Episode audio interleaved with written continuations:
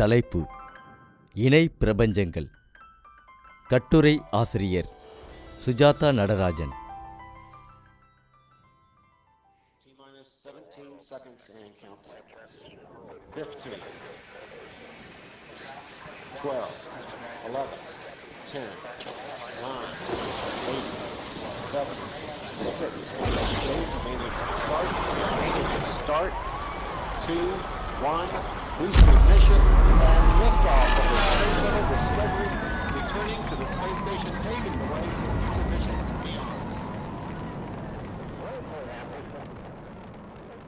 சினிமாக்களில் double action பார்த்திருப்போம். தியாகராஜ பாகவதரில் தொடங்கி எம்ஜிஆர், சிவாஜி, ரஜினி, கமல், ஏன் இன்றைய சூர்யா வரை டபுள் ஆக்ஷன் ரோல்களில் நடித்து இருக்கிறார்கள். ஒரு தாய்க்கு பிறக்கும் ஒரே மாதிரியான குழந்தைகள் வில்லனால் பிரிக்கப்பட்டு வேறு வேறு இடங்களில் வளர்வார்கள். பின்னர் ஏதாவது ஒரு பாயிண்டில் சந்தித்து கொண்டு அண்ணா, தம்பி என்று ஒருவரை ஒருவர் அடையாளம் கண்டு கொண்டு பின்னர் வில்லனை இருவரும் சேர்ந்து உதைப்பார்கள். தவறாமல் ஒரே மாதிரி இல்லாமல் இரண்டு வேறு வேறு ஹீரோயின்கள் இருப்பார்கள். படம் இப்படி ஜாலியாக போகும். இது சினிமாதான். ஒரு நாள் நம் நிஜ வாழ்க்கையில் நம்மை போன்ற டபுள் ஆக்ஷன் மனிதரை நாம் காண நேரிட்டால், சரி பார்த்துவிட்டீர்கள், அவரை பற்றி தெரிந்து கொள்ளலாம் என்று நைஸாக அவர் வீட்டில் ஒளிந்து கொண்டு அவரை கண்காணிக்கிறீர்கள். உங்கள் டபுள் ஆக்ஷன் கேரக்டரின் மனைவி சினிமாவில் காண்பது போல வேறொரு பெண் இல்லை, அவர் உங்கள் மனைவி போலவே இருக்கிறார். அவரின் அம்மாவும் உங்கள் அம்மாவைப் போலவே. நண்பர்கள், சொந்தங்கள் எல்லோரும் அதே போல கண்ணாடியில் பார்ப்பது போலவே இருக்கிறது. இப்படியெல்லாம் நடப்பது சாத்தியமா என்ன என்று கேள்வி கேட்கப் போகிறீர்கள். நான் போகிற போக்கில் கதையெல்லாம் சொல்லவில்லை. இதெல்லாம் சாத்தியம் என்று இயற்பியல் சொல்கிறது. நம்முடைய பிரபஞ்சத்துக்கு இணையான பிரபஞ்சங்கள் இருக்கின்றன என்பது இயற்பியலால் நிறுவப்பட்ட ஒன்று. பேரலல் யூனிவர்சஸ் என்று ஆங்கிலத்தில் கூறுவார்கள். அந்த பிரபஞ்சங்கள் நம் பிரபஞ்சம் போலவே இருக்கும் என்றும் அவை நம்முடைய டூப்ளிகேட்டுகளாக அல்லது அவற்றின் டூப்ளிகேட்டுகளாக நாம் இருக்கக்கூடும் என்பது இயற்பியலாளர்களின் கருத்து. சரி, நம்முடைய இணை பிரபஞ்சங்களில் நம்மைப் போலவே நம் உலகைப் போலவே வேறொன்று இருப்பது சாத்தியமானால் அந்த உலகங்களில் என்னென்ன நடக்கக்கூடும்? இணை பிரபஞ்சங்களில் நம்மைப் போலவே இருப்பார்கள். அவர்களின் தேர்வுகளும் முடிவுகளும் நாம் தேர்ந்தெடுத்ததைப் போலவே இருக்கும். ஆனால் இந்த உலகத்தில் நாம் செய்யும் செயல்கள், நம் தேர்வுகள் வேறு மாதிரியான விளைவுகளை அங்கே ஏற்படுத்தி இருக்கும். 1954 பிரின்ஸ்டன் பல்கலைக்கழகத்தில் முனைவருக்கு படித்து கொண்டிருந்த ஹியூ எவரெட் III என்பவர்தான் இணை பிரபஞ்சம் என்ற கருத்தியலை முதன்முதலில் உலகத்துக்கு அறிமுகப்படுத்தினார். அவர் இதன் பெயரை பல உலகக் கோட்பாடு என்ற பெயரில் அப்போது அறிமுகப்படுத்தினார். அந்த காலத்தில் அதை யாரும் நம்பவில்லை. ஆனால் அவரின் இந்த கருத்து குவாண்டம் அறிவியலை ஒட்டி இருந்ததால் யாரும் அதை மறுக்க துணியவில்லை. 1900 இயற்பியலின் ஒரு பிரிவாக ஆரம்பிக்கப்பட்ட குவாண்டம் இயற்பியல் குடும்பத்தில் 8ஆவதாக பிறந்த ஒரு சவளை குழந்தையைப் போல யாருடைய கவனிப்புமற்று வளர்ந்து கொண்டிருந்தது. இருப்பினும் அது கூறிய உண்மைகளும் அதற்கான சில நிரூபணங்களும் இயற்பியலில் அதற்கான ஒரு இடத்தை தக்க வைத்து கொண்டிருந்தன. இந்த குவாண்டம் இயற்பியலே பின்னால் நம் பிரபஞ்சத்தின் மாபெரும் மர்ம முடிச்சுகளை அவிழ்க்கப் போகும் ஆயுதம் என்பது அப்போது யாருக்கும் தெரியவில்லை. ஐன்ஸ்டீனின் சார்பியல் நிறைய பரீட்சைகளை பாஸ் செய்துவிட்டாலும் பிரபஞ்சம் பற்றிய சில சந்தேகங்களை, அதிலிருந்த சில பல இடைவெளிகளை நிரப்பவில்லை. ஆனால் அந்த இடைவெளியை நிரப்ப குவாண்டம் இயற்பியல் முன்வந்தது. எனவே சார்பியலுக்கு ஓர் எதிரி உண்டென்றால் அது நம் குவாண்டம் இயற்பியல்தான். மற்ற அடிப்படை விசைகளான மின்காந்தம், அணுக்கரு விசைகள் ஆகியவை குவாண்டம் இயற்பியலுடன் ஒத்துப்போனாலும் கிராவிட்டி மட்டும் மக்கர் செய்தது.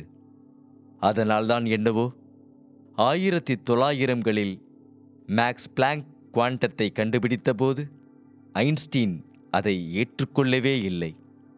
குவாண்டத்தை நீங்கள் ஏற்றுக்கொண்டால் அடிப்படை இயற்பியலையே மாற்றி எழுத வேண்டியிருக்கும் என்றெல்லாம் சொல்லி மிரட்டினார். போதாத குறைக்கு குவாண்டம் கருத்தியலை வடிவமைத்தவர்களில் முக்கியமானவரான நீல்ஸ் போரிடம் தன்னுடைய கருத்து வேறுபாட்டை நிரூபிக்க ஏகப்பட்ட விவாதங்கள் செய்தார். எந்த அளவுக்கு என்றால் நீல்ஸ் போர் இந்த விவாதங்களை பற்றி தனி புத்தகமே போடும் அளவுக்கு விவாதித்திருக்கிறார். நியூட்டனின் சிறப்பு இயங்குவியல் படி எலக்ட்ரான் அணுவில் உள்ளேதான் இருக்க வேண்டும். ஆனால் வீட்டுக்கு அடங்காத சிறு பிள்ளைகள் அடுத்தடுத்த வீடுகளுக்கு ஓடுவது போல எலக்ட்ரான்கள் அடுத்தடுத்த அணுக்களுக்கு ஓடிவிடும். இல்லையென்றால் மின்சாரத்துக்கு நம்மிடையே வாய்ப்பில்லை. இந்த இடத்திலும் நியூட்டனின் சிறப்பு இயங்குவியல் தோல்வியடைந்தது. மேலும் எலக்ட்ரான்கள் அணுவின் உள்ளேயே வரிசையாக சுற்றுப்பாதையில் சுற்றும்போது ஆற்றலை வெளிப்படுத்தி கொண்டே இருக்கும். ஆதலால் விரைவில் புரோட்டானை நோக்கி இழுக்கப்படும். அப்படி நடக்கும் பட்சத்தில் அணுக்கள் அபாயகரமான அளவுக்கு சுருங்கிவிடும். அப்போது ஏற்கனவே இருந்த அணுவின் மாதிரியில் ஏதோ தவறு இருப்பதை உணர்ந்த நீல்ஸ் போர் அணுவின் உள்ளே என்னதான் நடக்கிறது என்பதை ஆராய்ந்தார். அப்போதுதான் எலக்ட்ரான்கள் சூரியனை சுற்றும் கோள்கள் போல ஒரே சுற்றுப்பாதையில் சுற்றவில்லை. அவை ஒரு சுற்றுப்பாதையிலிருந்து மற்றொரு பாதைக்கு தாவிக்கொண்டிருக்கின்றன என்பது தெரிய வந்தது. மேலும் அவை அடுத்து எந்த பாதைக்கு தாவப் போகின்றது என்பதும் யூகிக்க முடியாததாக இருந்தது. அந்த தாவலை குவாண்டம் தாவல் என்று பெயரிட்டார். தாவலின் போது எலக்ட்ரான் வெளிப்படுத்திய ஆற்றல் ஒரே சீராக இல்லாமல் சின்ன சின்ன பொட்டலங்கள் போல இருப்பதையும் கண்டறிந்தனர். அவற்றுக்கு குவாண்டா என்றும் பெயரிட்டனர். இதை ஒட்டியே குவாண்டம் கருத்தியல் உருவானது. 1905ஆம் ஆண்டு ஐன்ஸ்டீனும் இதை ஒத்துக்கொண்டு ஒளியின் குவாண்டமாக ஃபோட்டானை அறிமுகப்படுத்தினார். அதன் பின்னர் இயற்பியலின் போக்கையே மாற்றும் விதமாக இந்த குவாண்டம் கருத்தியல் அறிமுகப்படுத்திய பல விஷயங்கள்தான் தலையை சுற்ற வைத்தது. இணை பிரபஞ்சம் என்றதும் சிலருக்கு இது சாத்தியமில்லை என்று தோன்றியிருக்கும். நாம் இருக்கும் பூமி, அந்த பூமி இருக்கும் சூரிய குடும்பம், அந்த சூரிய குடும்பம் இருக்கும் பால்வெளி மண்டலம், அந்த பால்வெளி மண்டலத்தை சுற்றி இருக்கும் இதர பால்வெளி மண்டலங்கள் என எல்லாம் ஒன்று சேர ஒரு பிரபஞ்சம் உருவாகும். நாம் இருக்கும் பிரபஞ்சத்தை போலவே பல நூற்றுக்கணக்கான பிரபஞ்சங்கள் இருக்கிறது என்கிறார் ஸ்டீபன் வில்லியம் ஹாக்கிங். இணை பிரபஞ்சங்கள் என்பது உண்மை என்றால் அங்கும் உயிர்கள் இருக்குமா என்கிற ஒரு அடிப்படையான கேள்வி எழுந்திருக்கும். ஆம், அங்கும் உயிர்கள் நிச்சயமாக இருக்க வாய்ப்புள்ளது, அல்லது சுத்தமாக இல்லாமல் கூட போவதற்கு வாய்ப்புள்ளது. இந்த இரட்டை பதில் பின்னால் முக்கிய காரணமாக பிக் பேங் வெடிப்பு இருக்கிறது. பிக் பேங் வெடிப்பில் சிதறிய அனைத்து பிரபஞ்சங்களிலும் அணு உற்பத்தி ஆகியிருக்கும் என்று உறுதியாக நம்மால் இப்பொழுது கூற முடியாது. உயிர்கள் தோன்ற அணு உற்பத்தி அவசியம் என்ற கருத்தில் இணை பிரபஞ்சத்தில் அணு உற்பத்தி ஆகியிருந்தால் என்னவாகி இருக்கும் என்று இப்பொழுது பார்க்கலாம். அணு இல்லையேல் மூலக்கூறுகள் இல்லை என்பதே உண்மை. மூலக்கூறுகள் இல்லாமல் நட்சத்திரங்கள் உருவாகி இருக்க முடியாது. நட்சத்திரங்கள் இல்லை என்றால் கண்டிப்பாக கிரகங்கள் உருவாகி இருக்க முடியாது. கிரகங்கள் இல்லை என்றால் கண்டிப்பாக உயிர்கள் உருவாகி இருக்காது. ஆனால் இவை அனைத்தும் படிப்படியாக வேறு ஒரு பிரபஞ்சத்தில் உருவாகி இருந்தால் நிச்சயமாக அங்கு உயிர்களும் உருவாகி இருக்க வாய்ப்புள்ளது தானே. ஆங்கிலத்தில் ஒரு வாக்கியம் உள்ளது, கடலில் இருந்து ஒரு கரண்டி தண்ணீரை எடுத்து பார்த்து அதில் திமிங்கிலம் இல்லை, சுறாமீன் இல்லை என்று கூறுவது உண்மையாகிவிடாது. கடலின் ஆழத்தில் இன்னும் நமக்கு தெரியாத பல மர்மங்கள் ஒளிந்திருக்கத்தான் செய்கிறது. அப்படித்தான் பிரபஞ்சமும் நாம் இன்னும் கண்டுபிடிக்கவில்லை என்பதற்காக அப்படியொன்று இருக்காது என்று முடிவு செய்துவிட முடியாது. நிச்சயமாக இணை பிரபஞ்சம் இருப்பதற்கு வாய்ப்புகள் உள்ளது என்றுதான் பலரும் நம்புகின்றனர். அப்படி இணை பிரபஞ்சங்கள் இருந்தால், அங்கும் உயிரினங்கள் இருந்தால், அவையும் நம்மை போன்றதொரு அறிவார்ந்த உயிரினமாக இருக்குமா அல்லது நம்மை மிஞ்சிய உயிரினமாக இருக்கக்கூடுமா என்ற கேள்விக்கான பதிலை தேடித்தான் ஸ்டீபன் ஹாக்கிங்கின் அடுத்த ஆராய்ச்சி சென்றிருக்கும் என்பதில் சந்தேகமில்லை. இதற்கு காரணம், இது போன்ற பல கேள்விகளுக்கு பதில்களை 1980களில் ஹாக்கிங் தேடத் தொடங்கிவிட்டார் என்பதே உண்மை. அவருக்கு துணையாக அமெரிக்க இயற்பியலாளரான ஜேம்ஸ் கார்டிஸ் பணியாற்றினார். இந்த கூட்டணி பிரபஞ்சத்தின் தொடக்கத்தை பற்றி ஒரு புதிய கருத்தை உருவாக்கியது. அது பிரபஞ்சமானது சுமார் 14 பில்லியன் ஆண்டுகளுக்கு முன்னர் தொடங்கியது என்கிற ஐன்ஸ்டீனின் கோட்பாட்டில் இருந்த சிரமங்களை மற்றும் குழப்பங்களை தீர்த்தது. கார்டில் ஹாக்கிங் கூட்டணியானது குவாண்டம் மெக்கானிக்ஸ் என்ற ஒரு கோட்பாட்டை பயன்படுத்தி எதுவுமே இல்லாத ஒரு வெற்றிடத்திலிருந்து பிரபஞ்சம் எப்படி உருவானது என்பதை தெளிவாக விளக்கியது. அந்த புதிய விளக்கத்தை பகுப்பாய்வு செய்த போது பிக் பேங் எனும் பெருவெடிப்பானது ஒரே ஒரு பிரபஞ்சத்தை மட்டும் உருவாக்கி இருக்க வாய்ப்பில்லை என்பது உறுதியானது. உதாரணத்துக்கு, உங்கள் நண்பர் உங்களுடன் நின்று கொண்டிருக்கிறார் என்று வைத்துக் கொள்ளுங்கள். முதல் செகண்ட் நீங்கள் பார்த்தபோது திட நிலையில் இருந்த இவர் அடுத்த செகண்டில் நீங்கள் பார்க்கும்போது வாயு நிலைக்கு மாறினால் எப்படி இருக்கும்? அதைத்தான் குவாண்டம் கருத்தியல் அடித்து கூறியது. கோப்பன்ஹேகன் விளக்கம் என்னவென்றால், குவாண்டம் துகள்கள் ஒரு பொழுதில் ஒரு நிலையில் இல்லாமல் அனைத்து சாத்திய நிலைகளிலும் இருக்கும் என்பதே அது. இந்த விளக்கத்தின் அடிப்படையில் குவாண்டம் துகளின் அனைத்து சாத்திய நிலைகளையும் ஒன்று சேர்த்து அதற்கு அலை செயற்பாடு என்றும், அனைத்து சாத்திய நிலைகளிலும் இருக்கும் துகளின் நிலைக்கு மீத்திரன் நிலையிருப்பு என்றும் பெயரிட்டினர் விஞ்ஞானிகள்.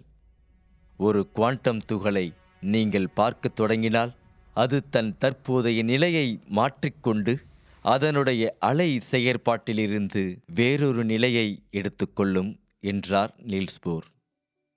ஏனென்றால், ஒவ்வொரு முறையும் குவாண்டம் துகளின் ஆற்றலை அவர்கள் அளக்க முயற்சித்த போது அவை தவறான அளவுகளாகவே வந்தன. ஏனென்றால், இவர்கள் பார்க்கும் நேரத்தில் குவாண்டம் துகள் தொடர்ந்து தன் நிலையை மாற்றிக்கொண்டிருந்தது. முதன்முறையாக இதுவரை இல்லாத கருத்தாக இயற்பியலில் மனித மனம் புற உலகில் மாற்றங்களை கொண்டு வரும் என்பது அப்போதுதான் அறியப்பட்டது. நம்மால் நடக்கப் போவதை கட்டுப்படுத்த முடியாவிட்டாலும் நடக்க இருக்கும் சாத்தியங்களை கட்டுப்படுத்த முடியும்.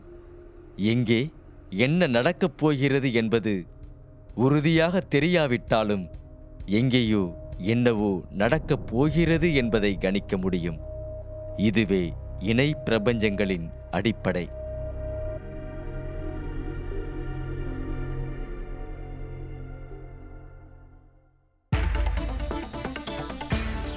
நீங்கள் கேட்ட இந்த அலையொளி அரும்பு மாத இதழில் வெளிவந்த கட்டுரையிலிருந்து எடுக்கப்பட்டது. வாங்கி படிப்பீர். அரும்பு மாத இதழ்.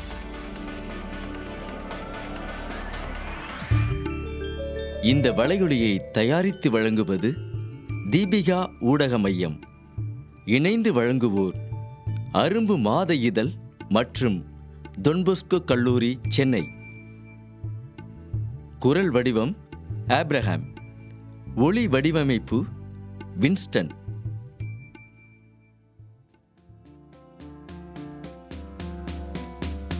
மீண்டும் மீண்டும் கேட்க தூண்டும் நான் பேச நினைப்பதெல்லாம். தீபிகா தமிழ் பாட்காஸ்ட். வாரம் 2 முறை சந்திப்போம். சிந்திக்க.